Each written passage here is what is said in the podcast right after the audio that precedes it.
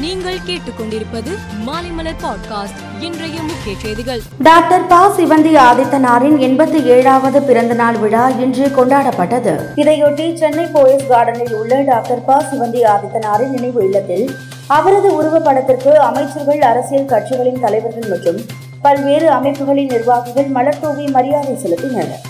சென்னை வண்டலூர் உயிரியல் பூங்காவில் மகிழும் மரக்கன்றை நட்டு பசுமை தமிழகம் இயக்கத்தை முதல்வர் மு. க. ஸ்டாலின் தொடங்கி வைத்தார். மக்களின் பங்களிப்போடு இயற்கை வளங்களை காக்க பசுமை தமிழகம் இயக்கத்தை தமிழக அரசு தொடங்கியுள்ளது.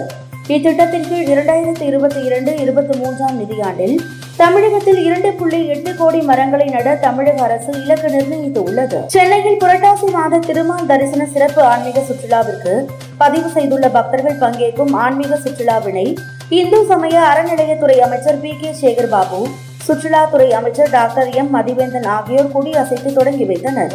மாமல்லபுரம் அருகே இந்து அறநிலையத்துறைக்கு சொந்தமான இருபது கோடி மதிப்பிலான நிலம் மீட்கப்பட்டுள்ளது. ஆக்கிரமிப்பு கட்டிடங்கள் இடித்து அகற்றப்பட்டன. உத்தரப்பிரதேச மாநில சட்டப்பேரவை கூட்டத்தின் போது பாஜக எம்எல்ஏ ராகேஷ் கோஷ்வாரி மொபைலில் ஆன்லைன் ரம்மி கேம் விளையாடிக் கொண்டிருந்தார். மற்றொருவர் தனது கையில் புகையிலையை கொட்டி வாயில் போட்டு மென்று கொண்டிருந்தார். இது தொடர்பான வீடியோக்களை சமாஜ்வாடி கட்சி தனது அதிகாரப்பூர்வ ட்விட்டர் மற்றும் ஃபேஸ்புக்கில் வெளியிட்டு பரபரப்பை ஏற்படுத்தியுள்ளது. இந்த வீடியோக்கள் தற்போது வைரலாகி வருகின்றன. சிறுமிகள் தொடர்பான ஆபாச படங்களை தரவிறக்கம் செய்தது பகிர்ந்தது தொடர்பாக சிபிஐ வழக்கு பதிவு செய்து விசாரணை நடத்தி வருகிறது. இந்த வழக்கில் சிபிஐ நாடு முழுவதும் இன்று ஐம்பத்து ஆறு இடங்களில் அதிரடி சோதனை நடத்தியது.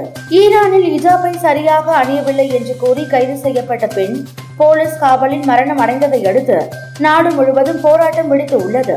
சுமார் ஐம்பது பேர் பலியாகியுள்ளனர் ஈரான் அரசுக்கு எதிராக போராட்டங்கள் தீவிரம் அடைந்து வரும் நிலையில் தலைவர்கள் சிலைகளுக்கு தீ வைக்கப்பட்டது.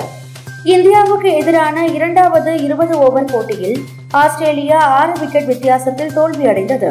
தோல்வி குறித்து ஆஸ்திரேலிய அணியின் கேப்டன் பிஞ்ச் கூறுகையில் இந்திய அணியின் பவுலரான அக்சர் படேல் வீசிய இரண்டு ஓவர்கள் இந்த போட்டியில் பெரிய வித்தியாசத்தை ஏற்படுத்தியது என்றும் அவருடைய பந்துவீச்சு எங்களது தோல்விக்கு காரணமாக அமைந்தது என்றும் தெரிவித்தார்.